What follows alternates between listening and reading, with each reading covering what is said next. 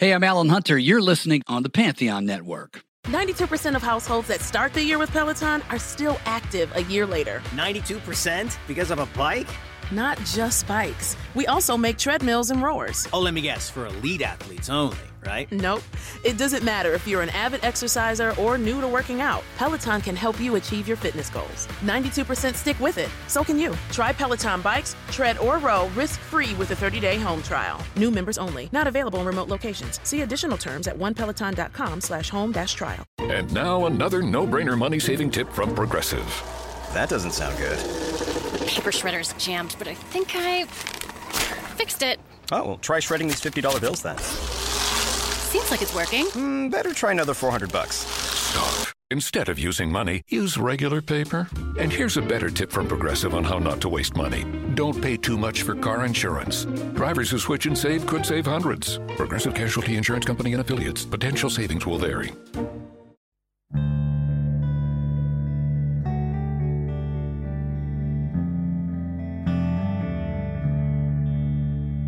Hey, everybody. Thank you for listening to the Performance Anxiety Podcast on the Pantheon Podcast Network. I am your host, Mark, and I want to thank our sponsor, AKG, for sending us their Podcaster Essentials kit. If you've ever thought about starting your own podcast, the AKG Podcaster Essentials kit is the highest quality way to do it.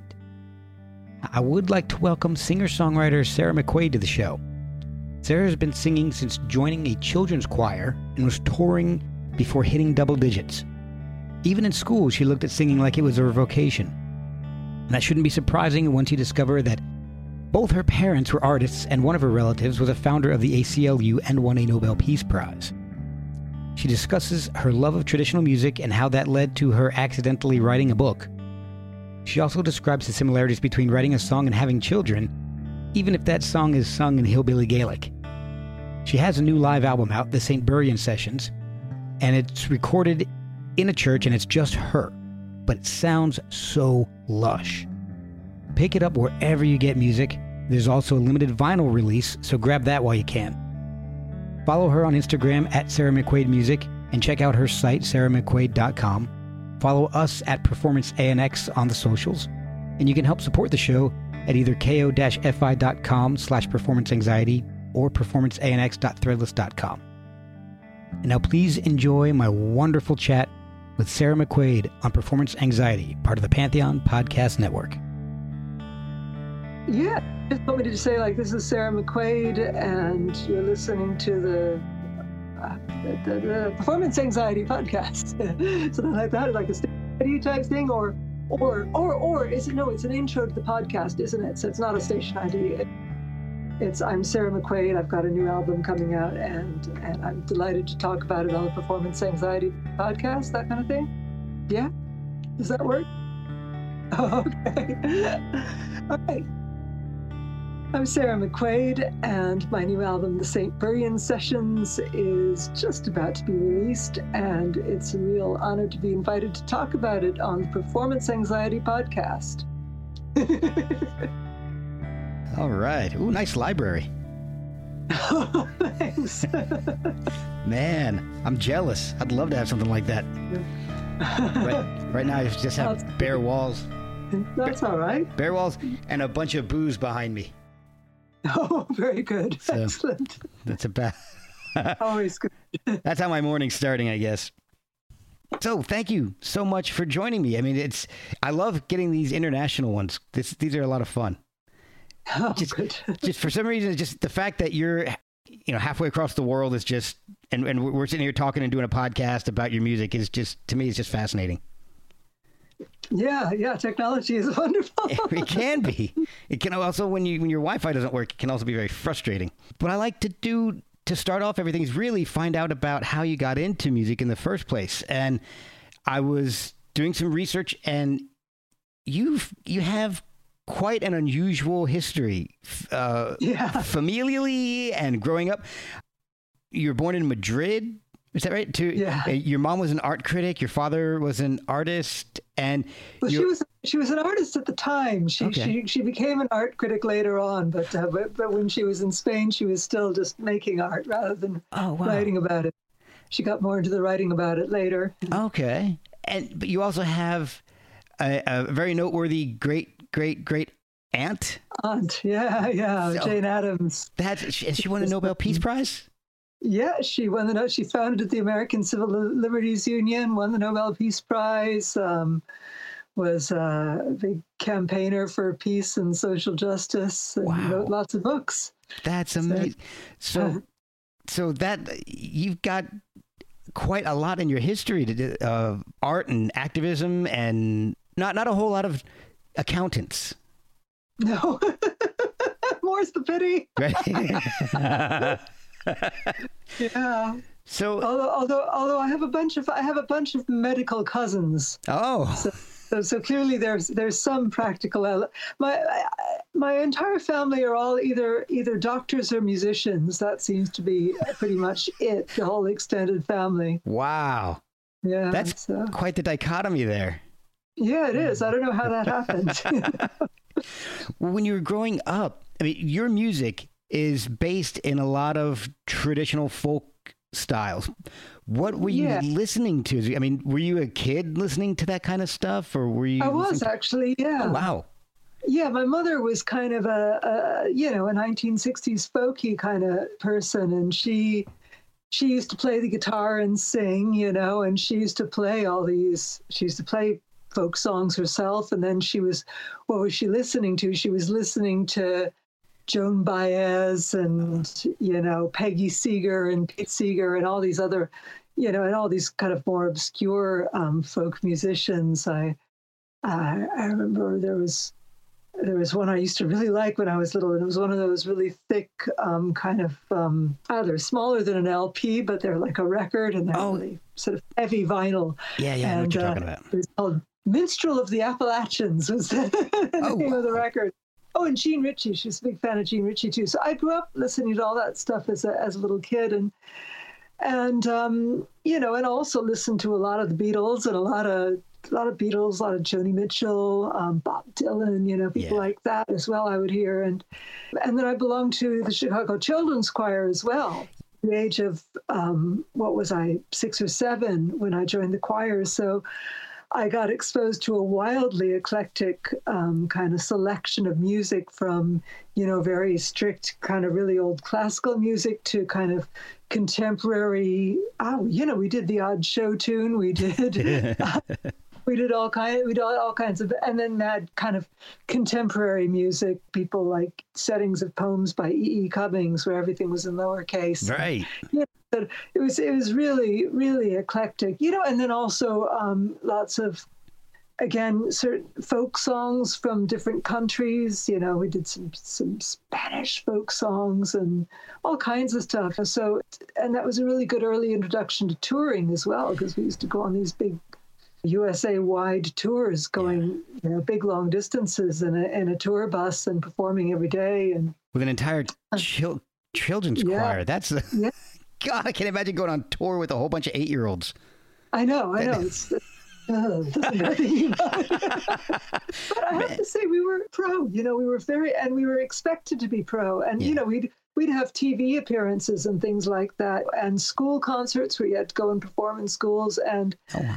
and man, if you didn't, if you if you behaved badly, you'd be out. You know, you know. And also, you weren't, you didn't go on tour. It wasn't the entire choir that went on tour. There were groups chosen to go on tour. Oh, okay. So you know, you had to be you had to be of a certain level and of a certain professionalism, even at age eight or I think I was nine when I went on my first tour with the choir, and I had been in the choir for like three years at that point. you know. Wow. So you were singing obviously at an early age. When- Yeah. When, did you start picking up instruments? Was guitar your first instrument? Piano was first, actually. I, I started playing piano when I was still in nursery school. Oh, Um, wow. yeah, when I was like four years old, I went to um, the Child Care Center in, in Hyde Park in Chicago, and uh, one there was a piano in there, and and I would and we had a piano at home as well, but I just really loved the piano, and one of the teachers at the Child Care Center started just giving me piano lessons voluntarily. Oh, wow. You know, I remember these beginning piano books and stuff, and then I'd practice more at home. And my mother would show me stuff too, but I was I was much more willing to be taught by my nursery school teacher than I was with my mother. You know, somehow when your mother's teaching you music, you just don't want to know about it. Exactly. I found out about that when I, I tried to teach my kids to play music, and it was a disaster. they just didn't want to know. Something about uh, parents. I, I, I know that your kids just don't want to have anything to do with what you want to do. Teach them. No. I read that you ended up going to college in France. Now, were you performing this entire time up until college, or was yeah, pretty well. Well, not not kind of in a right. I, I, I was performing with the choir until when I was 13. We left Chicago and moved to Washington D.C. Oh, hey, it's And 90, so I was- 90 minutes from where I'm at right now. Yeah. Oh, really? Yeah, Where I'm are in- you based? I'm in Winchester. Oh, okay, in Virginia. Yeah, I'm in Winchester, Virginia. So I'm a, like 75 miles, 90 minutes uh, due west of D.C. But you're in the mountains, aren't you? Yeah, we're- Absolutely. close to the border of West Virginia. So, but Yeah. we're right outside the Um, Northern Virginia area. So, all right. So back to um, you moved to D.C. Yeah, moved to DC, um, and um, that was kind of when I was getting to be a teenager and listening to a lot of Joni Mitchell and getting more into writing songs. And I used to get up and sing them at school assemblies and stuff Wow. like that. You know, so um, in the morning at the start of school, and That's something else. I don't. I. I don't think as a teenager I could have gotten up in front of my school and, and done anything. I didn't have that kind of confidence in myself. I, I don't even know if I still do. I guess the choir taught me that because perfor- since when you've been performing from like the age of seven, it's kind of second nature, and you don't even think about it. That's good you don't it doesn't occur to you that this would be that this is kind of a weird thing to do or that you're put, putting yourself forward in any way. It's kind of you basically feel like it's your job Ah, you know and you have you feel a, a sense of work and responsibility at a really early age. And maybe that's kind of a heavy thing to put on a, uh, on a kid but i never minded it. I was always quite quite happy knowing that singing was my job and i just had to get up and do it whether i felt like it or not you know wow. Jeez. uh, you know that that that it was i think i think it was kind of a healthy attitude to grow up with you know i mean i i, I know kids i've got a little cousin well he's my my, my cousin's son who um uh, here in england um, my cousin by marriage who and uh, who's been singing in a cathedral choir and like that he's he, he had the same kind of really you know super pro kind of inculcation that I did as a kid, and I, I don't I don't think it's a bad thing really. But yes, uh, so, so so standing up in front of the school assembly was kind of nothing. I'd I, you know I'd I'd sung solos on TV, you know, so which is a lot more intimidating. Yeah. So yeah, um, so that was fine. Although, it, on the other hand, when you're in the school assembly, when you're in, I always think performing in front of your friends, people who actually know you, is always a little scarier than performing in front of strangers. That's a good point. Uh, but yeah, that. speaking of performance anxiety, are, you know, on the podcast here. But um, so let's see. Uh, yeah, so I was doing songs at school assemblies and stuff, and then when I went to, I went to. My, I went to Haverford College, and then going to France was my junior year abroad thing. Okay. You know, that thing where you, you you go off and study abroad for a year in your third year of, of college. So at Haverford, I was doing a similar sort of thing. I, I, I was involved in theater productions and singing. I, you know, I had a singing role in a theater production, and you know, and I'd get up and do my songs at various kind of I don't know. I don't know what to call them, uh, sort of talent show type things. You know, Okay. they weren't called that. I forget what they were called.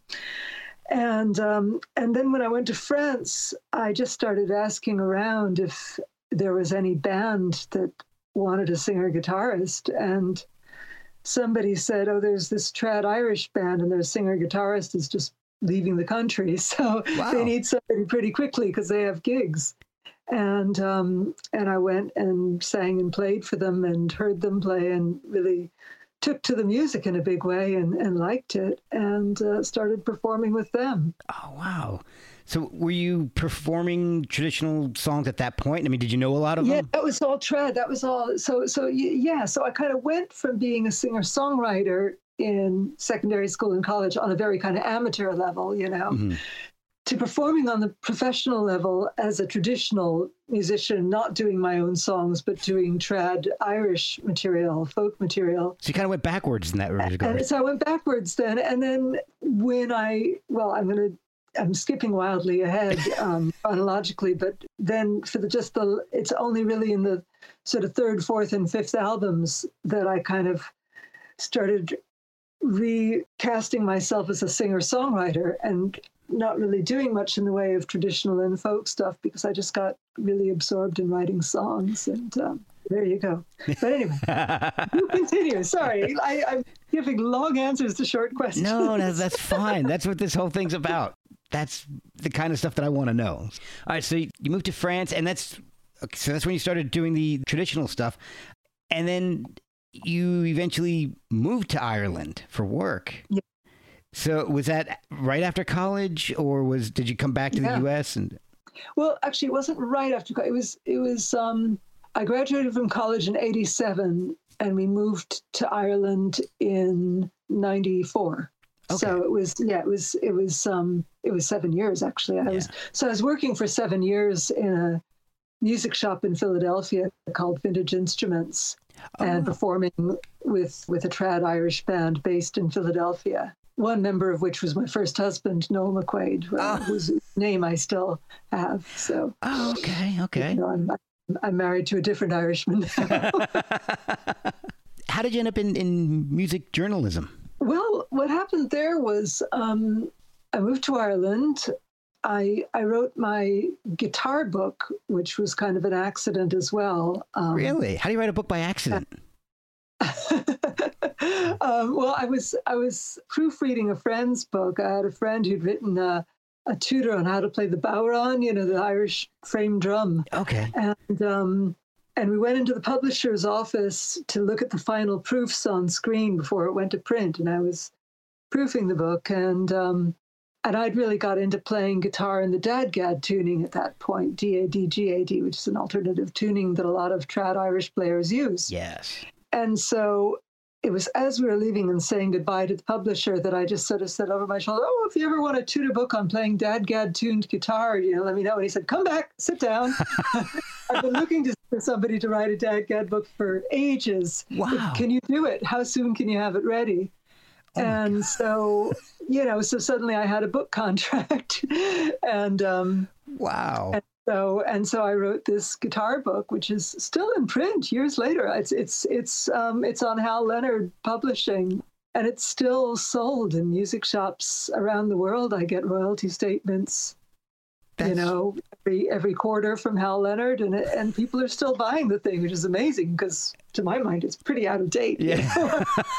I stupidly included a discography of it and of kind of key albums to listen to if you're into playing dadgad guitar. And the book was published in 1995, so the discography is way out of date. It needs a little updating.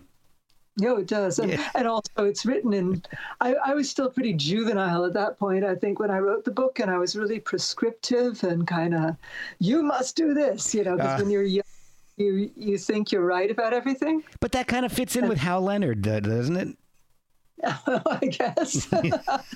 if I was to write the book now, um, I probably would would modify a lot of what I what I said. You know, I don't think I'm right about everything anymore. I think I'm wrong about most things. You know, that's, growing up is basically learning all the things that you that you're wrong about that you thought you were right about when you were younger. Oh, yeah. Yes, I'm going through all that right now. And my kids are telling me how wrong I am about so many things. Oh yeah, well, I, I get told that by my kids too. My kids are you, you don't realize until you have kids the extent to which they're really nothing to do with you. you, you, you just kind of you make them happen somehow, and then Yeah. it's just created this thing. And I get you know, And and, songs can feel that way too. I've I've made that analogy before, but I think Oh, I it's true. bet. They kind of you you bring them into the world, and they cease to be yours. you Yeah. know? Oh, I know. Yeah, they, yeah, they, they just become their Yeah. own thing almost immediately. It's just, it's, it's, um, but it's amazing to watch. yeah. True. It's like nothing, well, unless maybe, you know, writing. I, I haven't written a song, so I can't make that analogy, but I can understand that one. Well, it's a lot like it, you know. It's and it's really painful to produce as well. Of course, you don't know about that. so, so all right. So the thing that I that that's really interesting to me is that you've done like your first couple albums were uh, a lot of traditional songs, uh, including singing in Gaelic, I believe.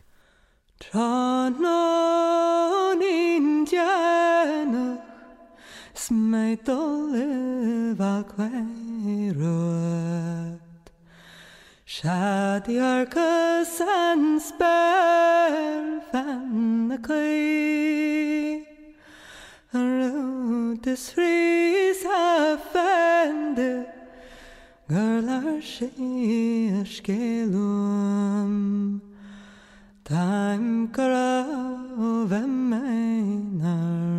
lay am lay time karov am lay Yeah, yeah, I did. Yeah. Is that something you knew, or is that did you have to learn it to play with these the traditional Irish bands? Um, well, I'd, I'd learned some songs in Irish, and um, you know, just phonetically, you know, and okay, and then it was actually a really good friend of mine, Iarla Ó Lionáird, um, who's quite a well-known Irish singer.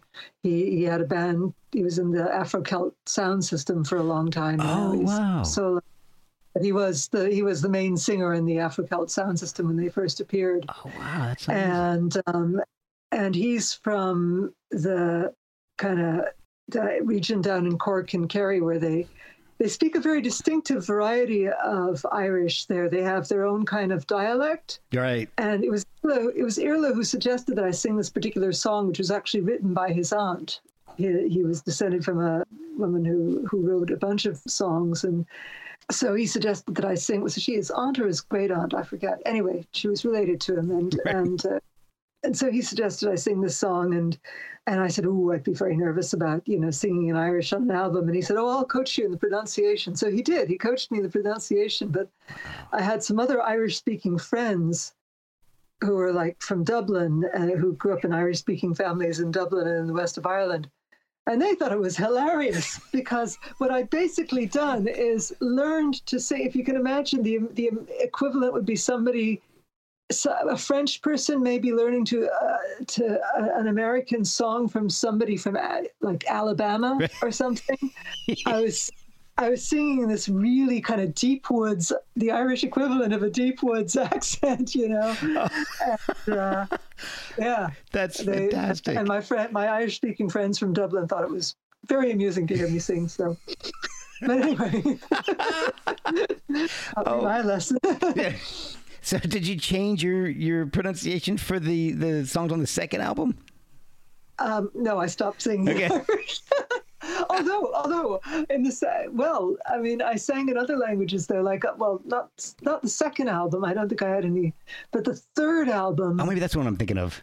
Yeah, the um, the third album, which is called The Plum Tree and the Rose, which I recorded after I'd moved to England, and I got really into kind of Elizabethan music and medieval music. And there's a song called S'anc fui belha ni prezada, which is in an, an, an obsolete language, so nobody can.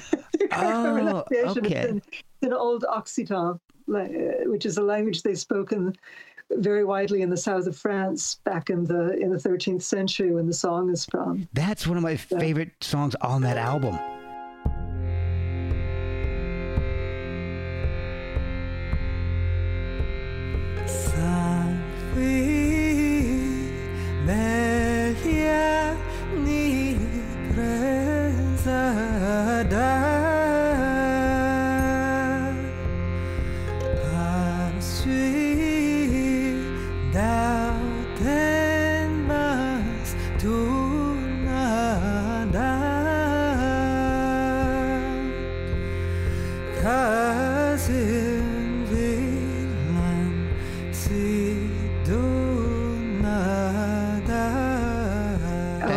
Magical song, isn't it? It is amazing, and it. Okay, so I, I mistakenly thought that was some kind of Gaelic or Irish thing. Okay, so yeah. glad you cleared that one up.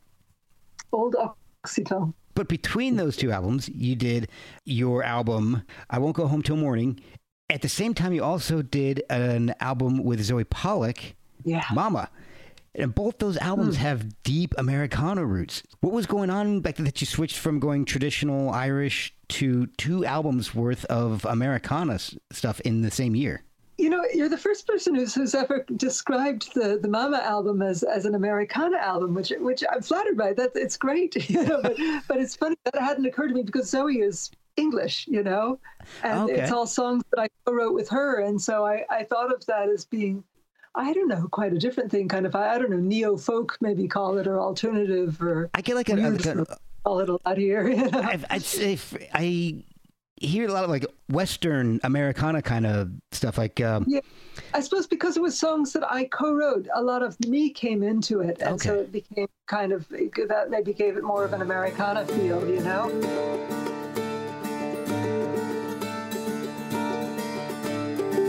Open your eyes, welcome the morning light. Look at the trees. Hear morning melodies. Liquid sunshine. Liquid sunshine.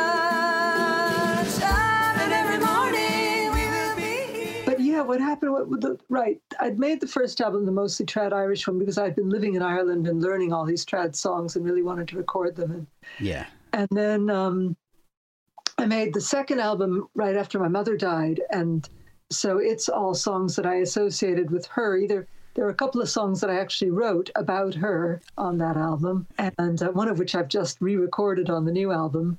And then there were, you know, a lot of songs that she used to sing, you know, sort of old American folk songs that I learned from her. So okay. that's how that one came about. And, and I'd recorded that actually before I moved to England, just before I moved, but it didn't come oh. out until I'd made the move. Then then I moved to England and I met, and I met Zoe because our kids were going to the same tiny little school in, in far west Cornwall, a very small school, only about 20 odd kids in the whole school. Wow. So you got to parents. It was real kind of family thing. And and it wasn't until I'd got to be friends with Zoe that I found out she was this massive pop star in England. She'd had a huge hit single, went was in the top five of the UK charts for 16 weeks, and yeah. was the big kind of dance hit, kind of get everybody out on the dance floor at the end of the night and all the discos in Ibiza and all those places. In 19, 1991 was her big hit. Um, it was called Sunshine on a Rainy Day it was it, she was on you know you can still look up youtube and see the video of her on top of the pops right. singing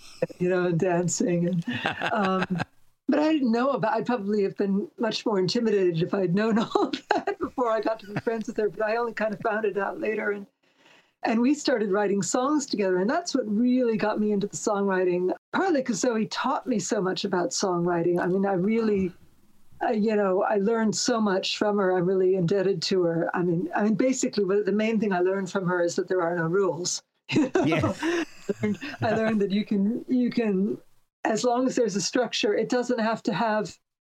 I kind of came into it with songwriting with the attitude that oh, you need a verse and a middle eight and a chorus and Zoe taught me you don't need any of that. As long as the song has a structure, it doesn't matter what that structure is. It can be anything. Wow. Um, obviously, it needs to it needs to go somewhere as a song. Right. People need to, you know, it, it, needs a beginning, a middle, and an end. Yeah. You know, but it doesn't need two verses and a chorus. You know. So that was that was a real revelation, and then just writing with her was fantastic. I mean, we, the songs were very much collaborations.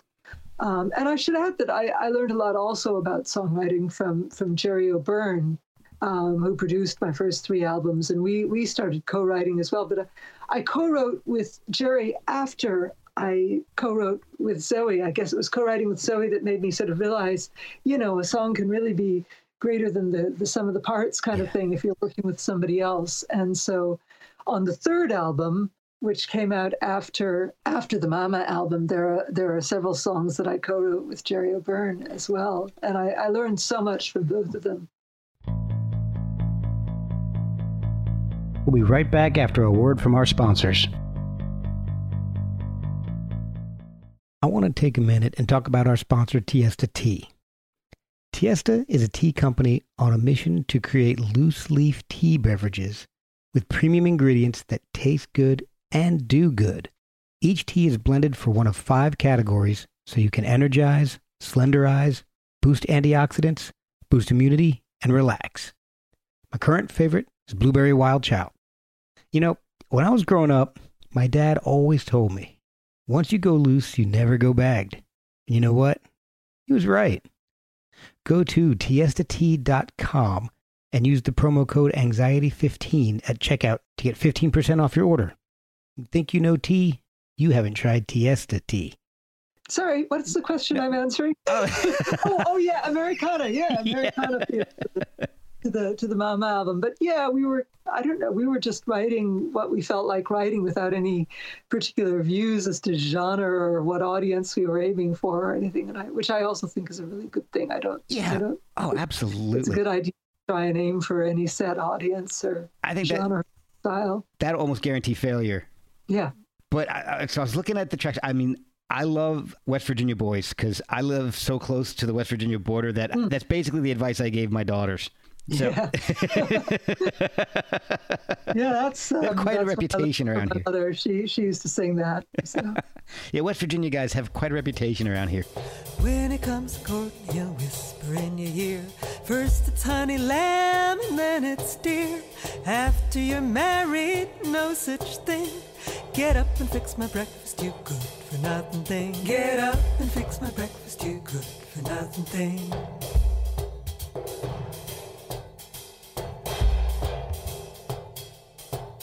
Come on, all you Virginia guys, and listen to my noise. Don't you mess around with West Virginia boys.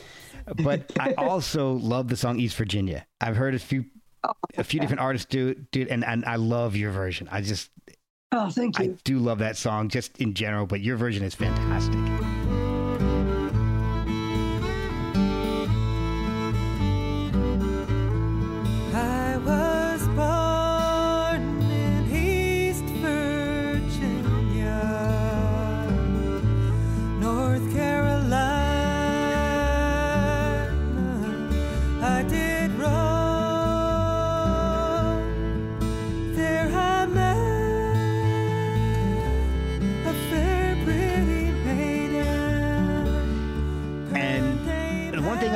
Noticed in having some folk artists on and with you and others, a lot of the traditional songs are about loss and sorrow and death. Yeah. And with your delivery, your your voice, and it, it's just the songs that I've I've heard a lot in the past.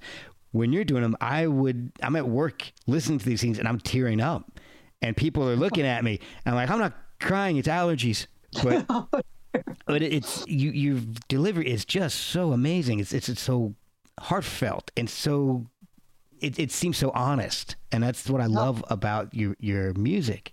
And I looked up some reviews, and I have I think I've saw some of these, and I, I know you've seen them, but I have a question about how people review your voice. I guess because your vocals have been called chocolatey with a cinnamon roasted smokiness and I'm really not even sure what to do with these, but it's making me hungry. I, am very same. It's like, yeah, whatever, I'll take it. I, I, imagine food references to your voice are good. Yeah, I mean, yeah. You don't want to sound, you know, her voice is like, you know, a can of tuna. I mean, that would be bad. But if there's, and there's also a voice as thick and soft as fur. Yeah, Elmore said that. That, that is amazing. yeah. But it's it, they're accurate, and I it, that's I think maybe that's what what draws me to your music and your vocals is just that it's it's so warm and inviting, and even with the sad songs, it's just I just I can't stop listening. It's there's just a wonderful quality to it, even if it uh. is reminiscent of food. Yeah, I, I, I think I, what I get told a lot is I have a very distinctive voice. I got, I, I really liked. There's a recent review that I'm quoting at the top of my website now that says I'm one of the most instantly recognizable voices in current music, and it's true. I don't know, I don't sound like anybody else. No. I sound. It, it's it's it's a quite a unique voice, whether you like it or not, or whether it's, it's good, bad, or indifferent voice. It's definitely a unique voice. It's not and uh, and people seem to seem to really respond to it. You know. I think my favorite review though is ausgesprochen wohl durchdachte Songs und Melodien. Das ist subtile, feinsinnige und ausstuffelte Arbeit. I think I said that correctly. I, I, the only word I recognized was arbeit, is work. Yeah. oh, did I did I translate it, or did somebody translate it? I've got to. I think it's translated as exquisitely thoughtful songs and melodies expressing subtlety, sensitivity, and meticulous craftsmanship. Ah, craftsmanship. Yeah, that would be the art. Yeah. Like, it could have been my my delivery, maybe, maybe my Right. pronunciation of the words. Maybe I was like an Alabama German. Sure, sure. My German is terrible, so My I German's speak not a a- little German. I, I attempt to speak German on stage, you know, but it's it's usually it's it's for comedy comedy effect, you know. People laugh upright. All I have to do is say "Das Buch ist auf dem Tisch," and people fall apart laughing, you know. So I don't even know what that means. it means the book is on the table. Oh. And all I have to say on stage. Well, my German's non-existent, so it's much better than mine. It's I, I do the Conan O'Brien method of of speaking German. I just throw things out, and occasionally it sounds like a word. Yeah, also good. Also good. it's a really useful word in, in German that I learned. I, I tour a lot in Germany, so every time I, or I did before everything, but um, I, I, I had been touring in Germany for years, and and every time I go there, I learn a new word, and and, and a wonderful new word I, I learned. It's it's genau, which just basically means, yep, okay, exactly, Yeah, that's it. Just so, genau. So if you're having a conversation with somebody in German, all you have to do is say, genau, genau, genau, genau, genau, genau. And yeah, it's great. That is good to know. That'll do you. That- That's the word you need. so your third album, you end up doing a more more of your own material. Mm, yeah.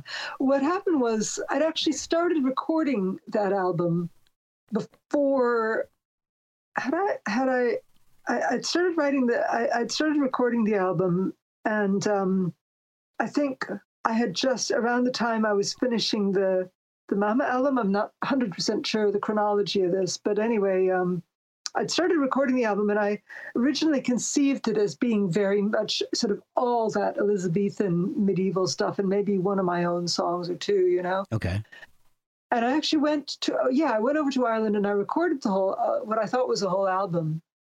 And it wasn't quite ready, it wasn't quite finished. And I went back home again and, and then I started writing a whole bunch of songs. I just started really getting into songwriting. And, um, and I wound up going back to Ireland again two years later and recording all these new songs and ditching half of what I'd recorded previously and you know, sticking all the new stuff on. And it's amazing that it holds together as an album at all, but it does seem to.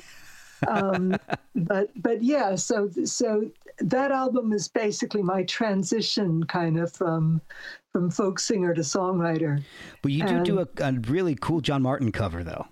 Oh yeah, I love John Martyn. I, I love. I always believe in having at least one cover song on on all of my albums. I just think it's really that. good to try and I don't know feel your way into another songwriter's head. So actually, I've got two new cover songs on the new album, which I hadn't recorded before. They're they're completely new songs for me, Yeah. and uh, and I'm really glad that I did one of them because it's by Michael Chapman, who who died yesterday, which I, I don't want to talk about because I'll start bursting into tears. Right. But uh, but anyway, but yeah, I'm glad I recorded his song. Yeah. The song Lift You Up and, and Let You Fly really hit me kind of hard because that's kind of where, and, and I'm sure you're at that same point right now. That's where we're at with our kids. It is, yeah, And yeah. it's, it's just, that was one of the ones that I was talking about where I, I would just kind of like, my eyes started getting wet and I'm just like, I can't be doing this at work. Yeah. If your feathers fail you, I'll try to catch you as you fall. But when I set you free and you fly away from me, I know you might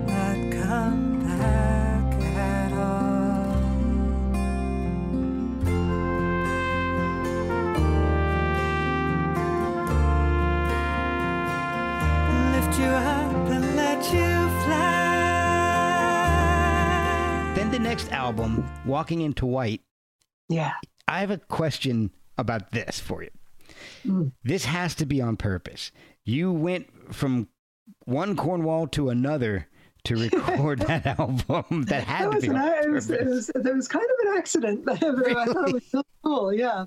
I, at that at the point when I made Walking into, well, when I was starting to think about Walking into White, I'd made three albums with Gerry O'Beirne as producer, and he'd done a beautiful job producing um, albums for me, and I really loved co-writing with him as well. So much that I I got him to co-write uh, songs for me from for the fifth, fourth, and fifth albums. Um, which he didn't produce, but I still wanted him involved as a co-writer. Okay.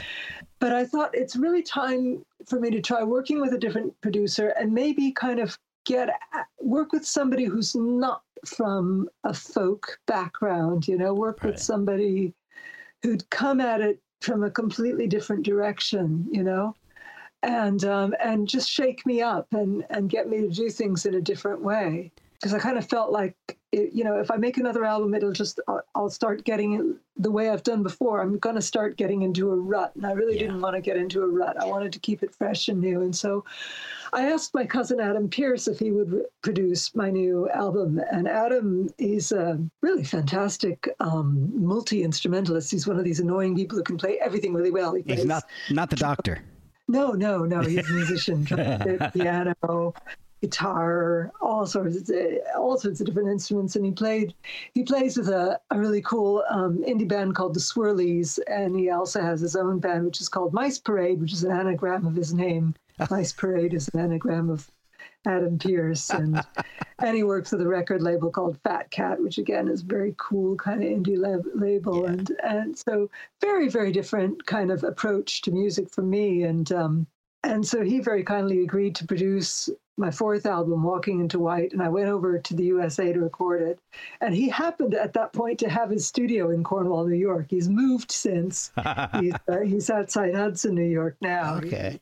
But yeah, he was in Cornwall, New York. And uh, in fact, my album was the last album to be recorded there. Oh wow. Uh, so yeah, I was um, really happy that I got a chance to record there in that studio. So was he the the influence that brought in some electric instrumentation, some piano and horns? Was that his influence? Yeah. Well, I'd had horns on the previous album. I'd had keyboards in Oh, yeah. all previous albums. Um, in fact, yeah, I think that. But but yeah, certainly some of the um, he he definitely gave the album a much more electric sound. He played he played electric guitar on a couple of tracks. I hadn't started playing electric yet. That came with the fifth album Okay. but yeah, Adam, um, he was really into his kind of kind of lo-fi sounds and doing interesting things like, um, oh, he'd have a, a cassette tape on a microphone, a cassette tape recorder on a microphone stand, Okay. and he'd be recording my voice into that cassette tape recorder and then looping it on into the um, into the desk, you know, into the board, and and Wow. doing all kinds of weird things, sticking stuff from analog, digital to analog, and back to digital again. And I, you know, it just he was really interested in the kind of sonic aspects of of the material and miking up instruments in weird ways. I, yeah, like even even my acoustic guitar he had going through an old Laney amp and oh. and miking that, miking up the amp, you know, and blending the sound of the acoustic guitar going through an amp and being mic'd up with the actual acoustic guitar itself, you know, all just really That's- interesting things. And he had really interesting ideas about songs too. He was, a, even though he doesn't, I mean, if he if he wasn't the generous guy he is, he'd probably be getting a writing credit because the songs all went in and came out half the length, you know, that they'd been. Um, He was a there's a lot of really short songs on that album. You Yeah. don't find many short songs on albums before or since, but um, Adam just he made me cut them down, you know. And oh my God, it's killing your darlings, you know. Yeah. But um, and I don't know if it's necessary always, right? You know, but but I'm glad that he, he he cut all the songs down to their essence, which I which I really like, and I really liked the way that album worked as an album too. You mentioned him doing some interesting things with your vocals. Is that where the uh, that sweetness and pain triptych kind of came from? Because Yeah. there's a really cool quality to your vocals. Yeah, yeah. Oh, I don't know what he did, but he did. He did. I think that might have been the one where he used one of the ones where he used the cassette tape recorder. It kind of sounds like there's a little, like a little hiss Yeah. in it that's really wild. And I I love the, the song Yellowstone, which you also redid for the new album. Is is that has Yeah. to be a real story? Is that is is that something that happened? My son can't sleep, he's 10 years old. Scared that Yellowstone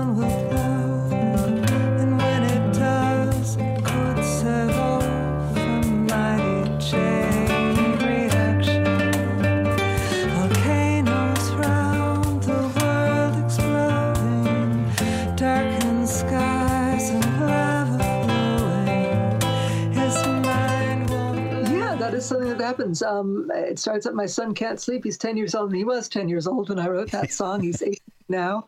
Um, but yeah, he was having trouble sleeping and um, just lying awake and worrying about stuff. So I said to him, Well, the thing to do is write down everything you're worried about. Just write it down on pieces of paper, and then your worries can be on the paper. They don't have to rattle around in your head anymore and you might start sleeping better. And he did, and he started sleeping better. But of course, I had to go and look at the pieces of paper. he'd written. And he was worried about all kinds of things. But one of the things he was worried about was the volcano underneath Yellowstone. You know, there's this underground volcano under Yellowstone, and there was this. I mean, God, we've, we've got so many more things to worry about now. But at the time, back back in 2017 or whatever it was, the thing a lot of people were worried about this the fact that this underground volcano could erupt at some point and that it would set off a big chain reaction of volcanoes all around the globe and Yeah. you know trigger the apocalypse. I remember know? that. Yeah. and uh, and that was a real worry for him and and so and i i thought about that and i thought it's a really strong image and i thought it's it also struck me as a really strong metaphor. I think nearly all of the songs i write are just start out as images and become metaphors you know? That's that's kind of what drives me. And so i uh yeah i was thinking about this you know this simmering underground volcano that you're treading carefully over and worrying that it's going to erupt at any moment. That life is like that a lot. And Yeah. so that's that's what I wrote that song about.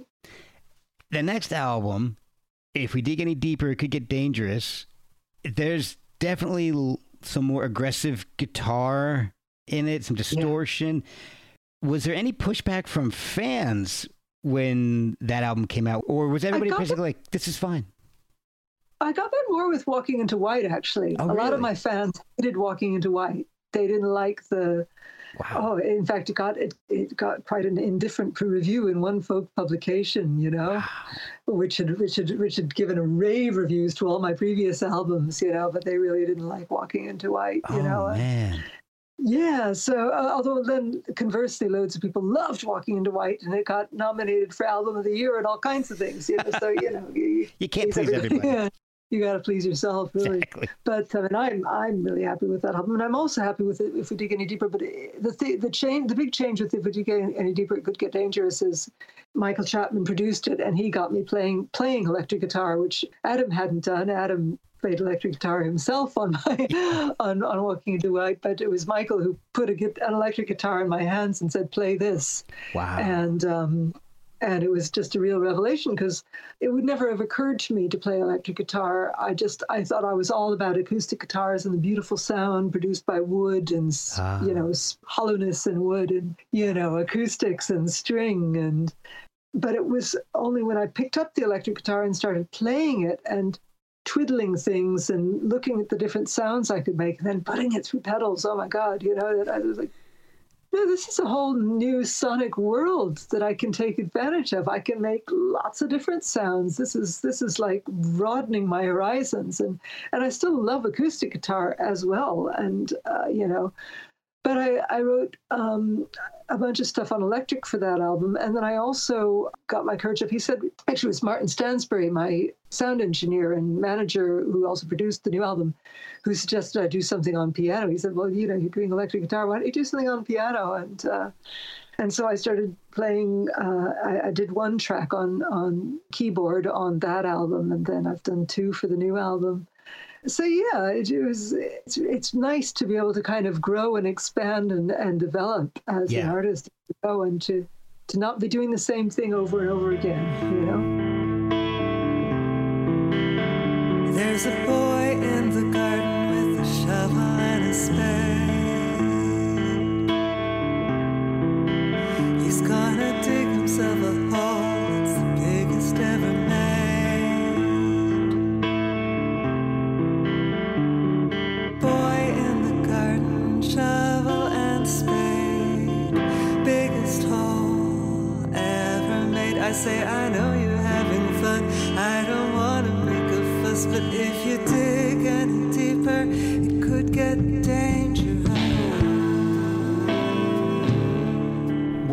Other changes is the artwork. Your first four albums had this has a big, beautiful, bright artwork, and then if we dig any deeper, has more sparse artworks, uh, uh, more sketch-like. Was that all part of the, the change from going from acoustic to electric? I mean, you're just kind of breaking free from some of what you were doing in the past. Um, well, my my first four albums had had artwork by a really good friend of mine, Mary Guinan, who's also done all of my graphic design. You Mhm. know, and I sent her my ideas for if we dig any deeper, it could get dangerous, and um, she was really struggling with it. She was like, I I can't think of anything, and I you know nothing I do uh, makes me happy, and I, I'm just really I'm not really feeling the artwork for this one. You know, she had kind of strong images in her head for the other ones, and, and so I was doodling, and I the you know the first line of the title track is there's a boy in the garden with a shovel and a spade and i just do did a doodle of a shovel, shovel and a spade and then i stuck stuck some guitar strings on the spade and i thought you know that's a pretty cool doodle um, and i sent to mary and i said what do you think about just having this at the art album cover and she said yes great you know and she said can you just and can you like handwrite the album title as well. I think it would be really nice to have the handwritten album title beside the, you know, beside your your doodled artwork. You know, have it really be homemade.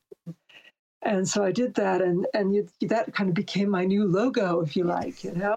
Yeah, and I guess you know, and, and then for the new album, I, I I not only did my own cover artwork, I also did like little doodles basically to um, to go with each of the songs, you know, which kind of the the sort of covers of the of the videos, and they're also um, they're also in the album artwork as well, in the in the CD booklet and the LP sleeve. Yeah, So, uh, I, I did get a chance to see some of those, and it, I love how they match up with the song titles. It's great. Yeah, yeah. I just did kind of little doodles inspired by each of the song titles, you know. And I don't, I don't pretend to be, uh, you know, uh, an artist as such, you know. But but it's I like drawing and doodling, and um, and I guess, I guess it sort of brings an extra level of authenticity to the whole thing, and and it puts me in a whole lovely line of um, artists who've done their own album artwork, like Joni Mitchell and Cat Stevens, Bob and you know, Dylan. I, people I grew up listening to. Yeah. So yeah,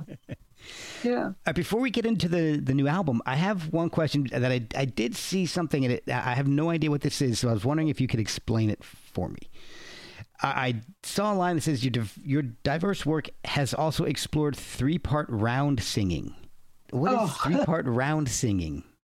That's just the little canon in, in Derby Cathedral, you know. In Derby, because it's a three-part round is row, row, row your boat. You know, it's Oh. it's uh, anything where people sing in canon. You know. In Derby Cathedral, I found my last home, my soul free to roam, my name carved in stone.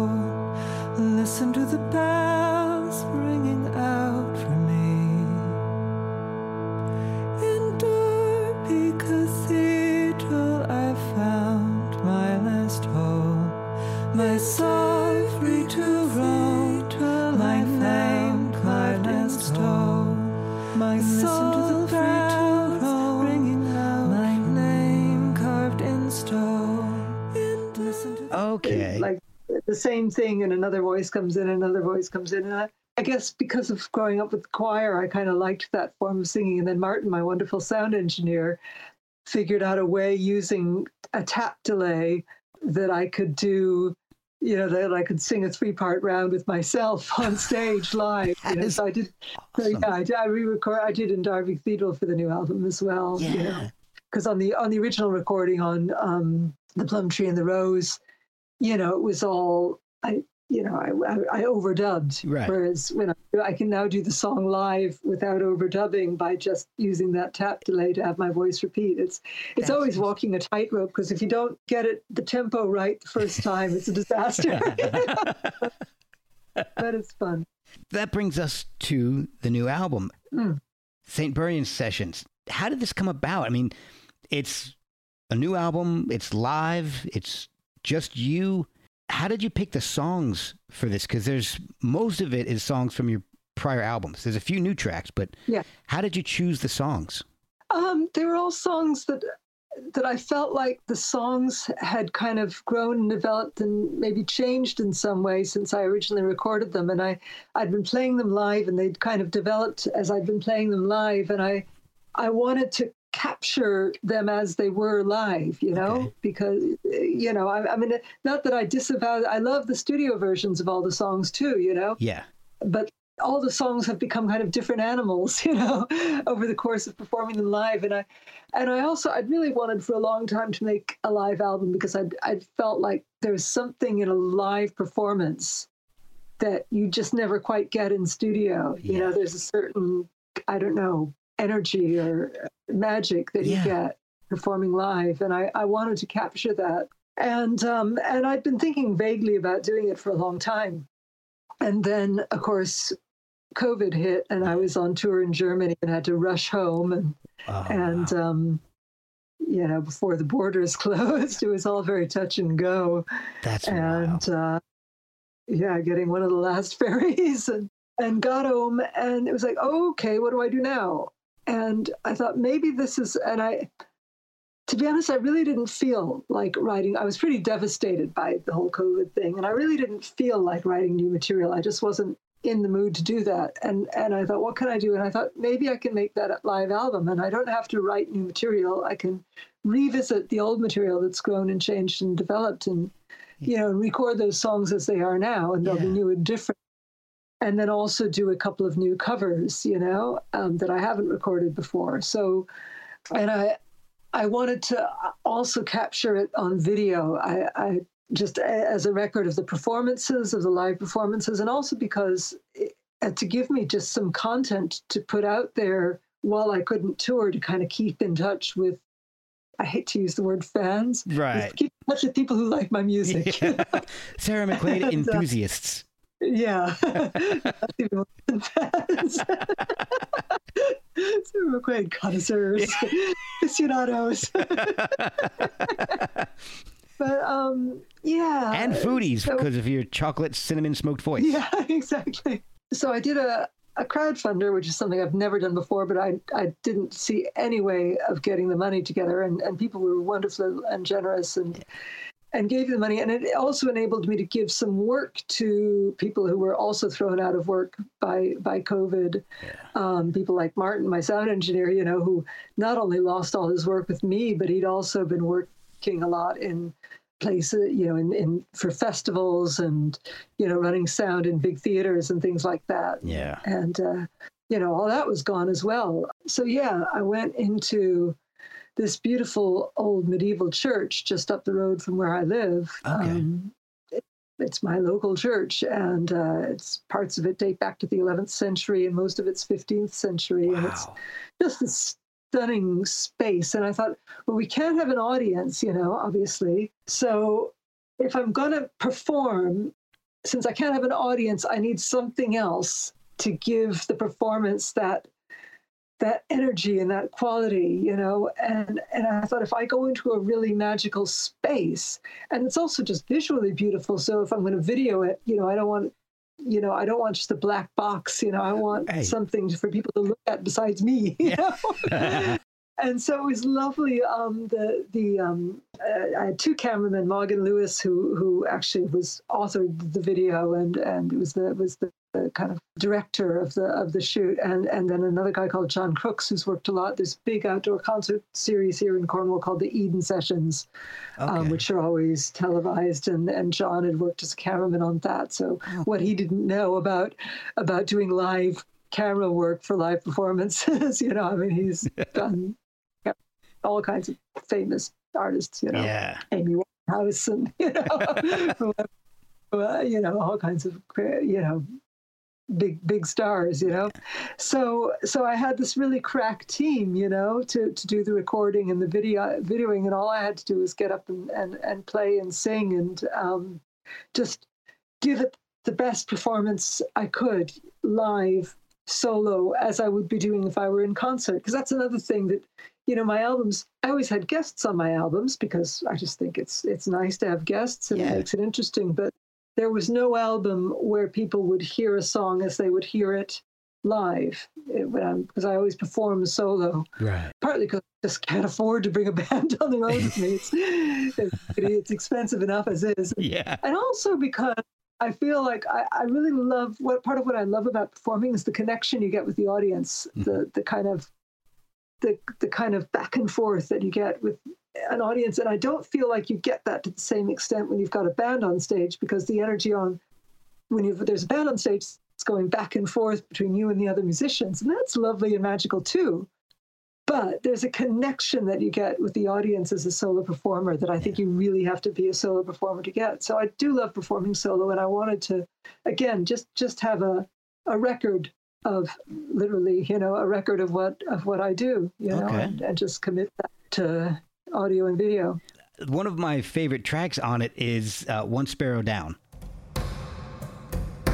There's a sparrow at my window and he's spoiling for a fight. He's attacking his reflection and he's puffing out with pride. He doesn't see the cat who's watching from the windowsill inside.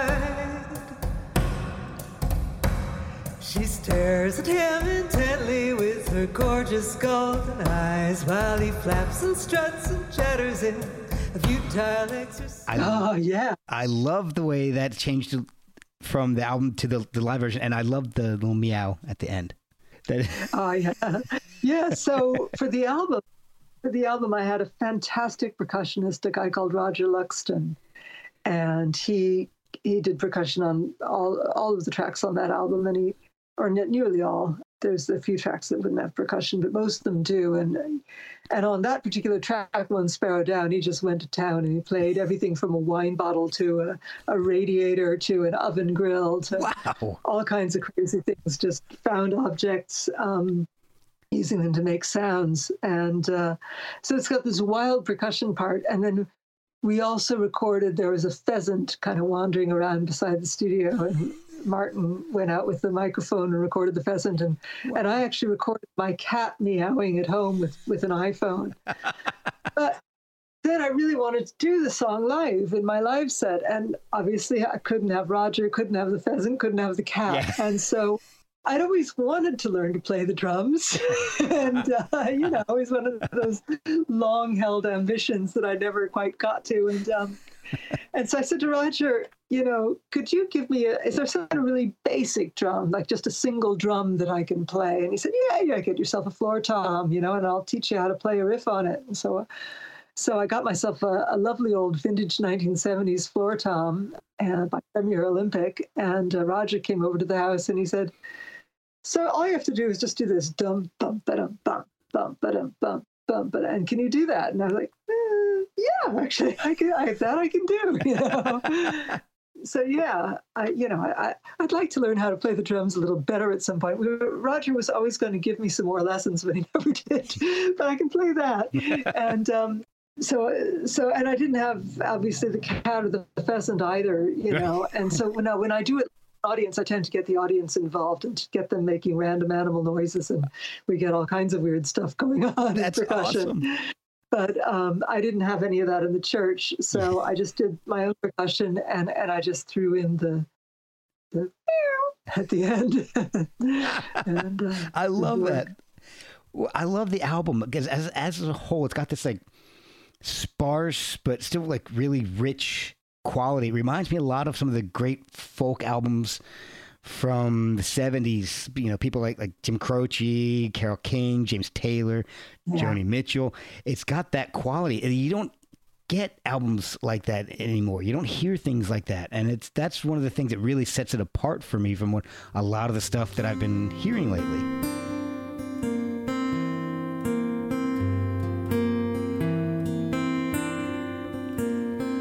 I hear the world. Seen his face before. He's hungry and I'm tired. Can't keep him out much more. Yeah, I think people like Carole King and Jim Croce, they were kind of writing songs with their eye on kind of immortality, if you know what I mean. They were writing, they weren't just writing songs for themselves. They were just writing songs, you know, and they were writing songs as songs. I mean, Carole, well, in fact, obviously, Carole King never thought of performing her own songs Right. until relatively late in her career, you know? Yeah. and I guess I always felt like I wanted to I wanted to write to try to aspire anyway to write in that tradition. You know, I don't know, you know, my songs whether they reach that quality, but that's what I'm aiming for. I'm aiming for immortality. You know, I'm aiming. I'd like other people to want to sing my songs, you know, and, and I write them with a view to maybe other people might want to sing them someday, and a few other people have, not not as many as I'd like, you know.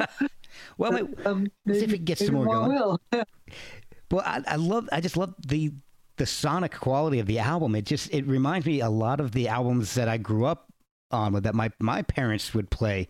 That seventies singer songwriter album. The, there's just a, a I, I can't even really put it into words. The sound. It's just it's a warmth and a, but a sparseness at the same time of, of the album. And it, since it's just you, it makes sense. But you don't hear that very often anymore. The albums aren't Yeah. released like that anymore. Yeah, I, I think you're right. It's it's kind of I, mean, I don't know. It, you know, things have to move on and everything like that, and maybe maybe I'm a bit of a throwback. You know? that's okay. I, I like being this kind of throwback, um, and if other people like it too, that's even better. You know.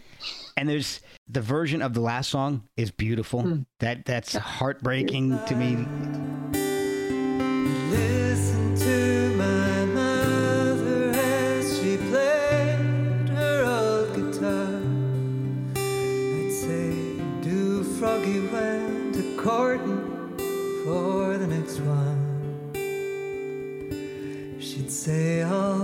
Alright, but now this has to be the last song.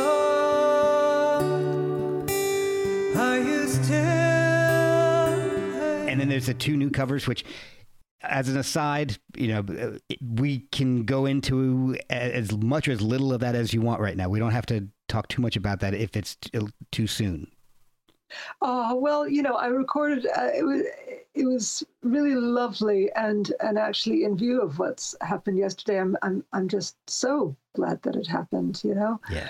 that um, that Andrew Chapman, Michael Chapman's wife, got in touch with me around the time I was getting ready to record the St. Buryan sessions, and she said she was putting together a special album for his 80th birthday, consisting of songs that he had written, um, performed by all, all kinds of you know well-known artists that he'd worked with over the years. You know, um, people like Lucinda Williams and um, oh, um, Steve Gunn and um, J- Kurt Vile, Meg Baird. You know, loads of loads of people, all much cooler and much more well-known than I am. So I was really kind of humbled and honored to be asked to contribute a song and. And um, she said, "What song would you like to do, so I can, you know, hold it for you and make sure nobody else is recording it?" And I said, I said "Oh, could I do Rabbit Hills? Because it's always been one of my favorite songs in the world. I just love, even before I knew Michael, I loved that song. Yeah. It's a long, long road from here down to the sea, but it's the only thing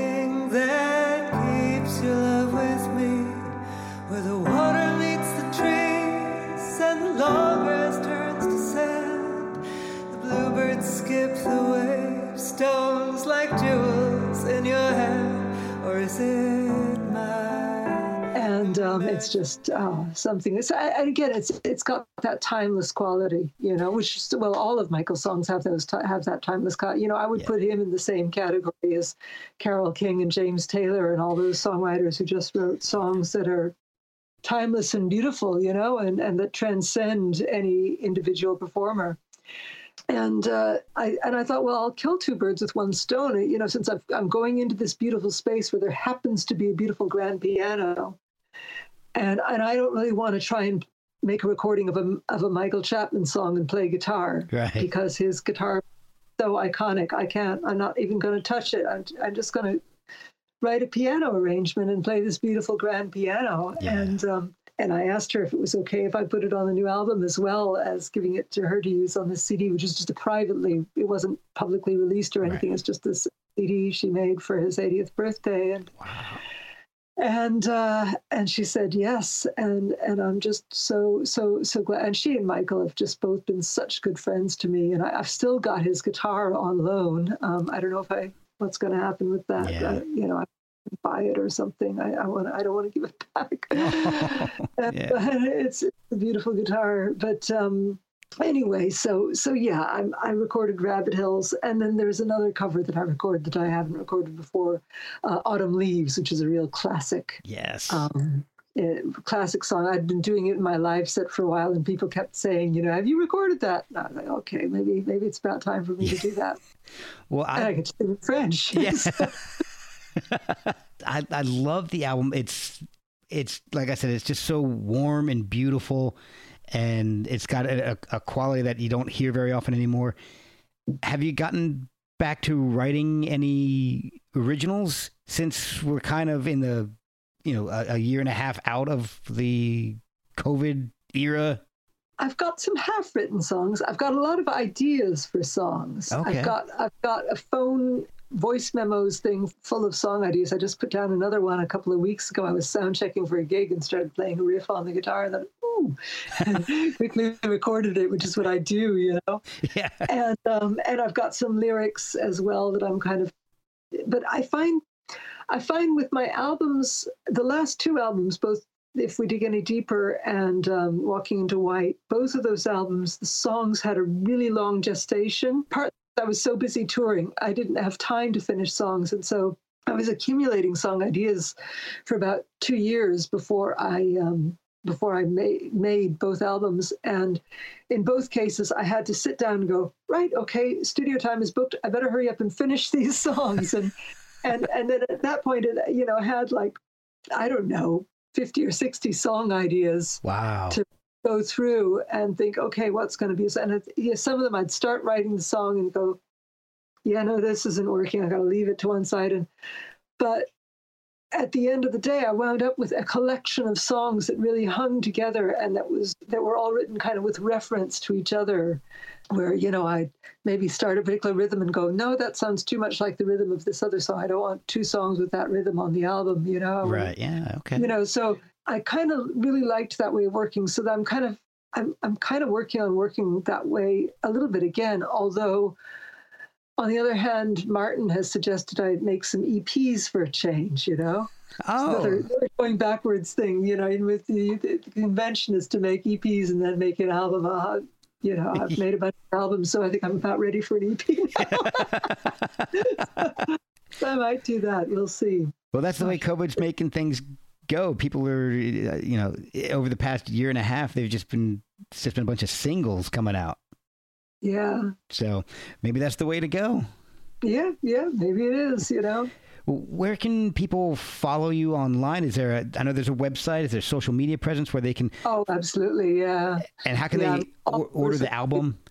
Okay, social media, I'm on Facebook and Instagram and Twitter, and all of the links for that are on sarahmcquaid.com, which is my main website. And there's also a link there to my YouTube channel, which has videos of most of the tracks, and will eventually have videos of all of them. And uh, I'm just kind of dripping them out there, you know.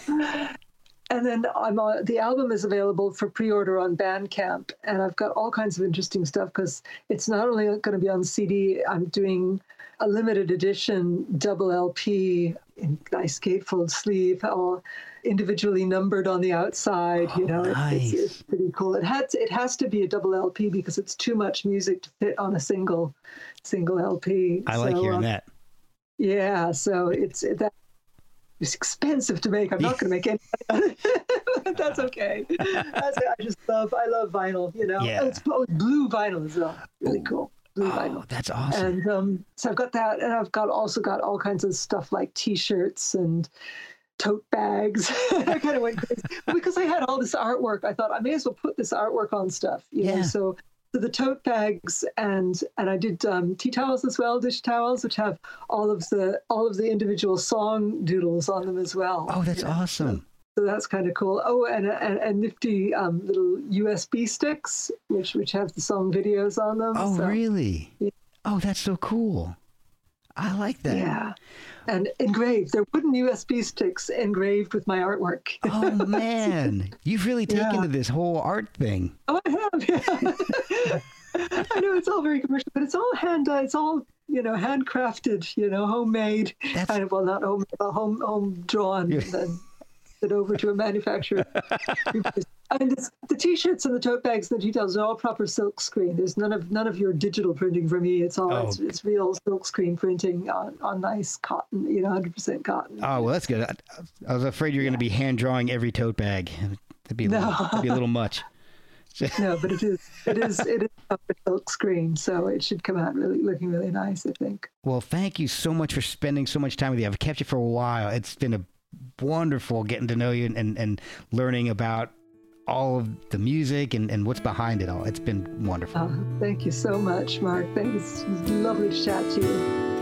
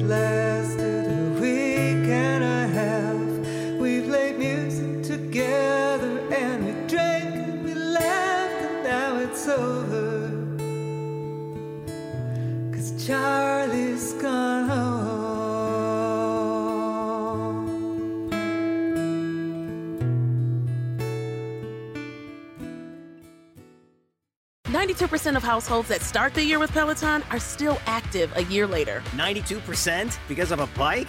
Not just bikes. We also make treadmills and rowers. Oh, let me guess, for elite athletes only, right? Nope. It doesn't matter if you're an avid exerciser or new to working out. Peloton can help you achieve your fitness goals. 92% stick with it. So can you. Try Peloton bikes, tread or row risk-free with a 30-day home trial. New members only. Not available in remote locations. See additional terms at onepeloton.com slash home dash trial. Progressive presents Adjusting to the Suburbs. I never thought I'd care about gardening until I bought a house in the suburbs. But now I find myself in conversations about liquid fertilizer, and I wonder, am I the fertilizer guy now? no, no way. Everyone knows the ratio between phosphorus and nitrogen, right? Yeah, I'm still totally cool. Anyway, when you save with Progressive by bundling your home and auto, that's the easy part of adjusting to the suburbs. Progressive Casualty Insurance Company coverage provided in service by affiliates and third party insurers.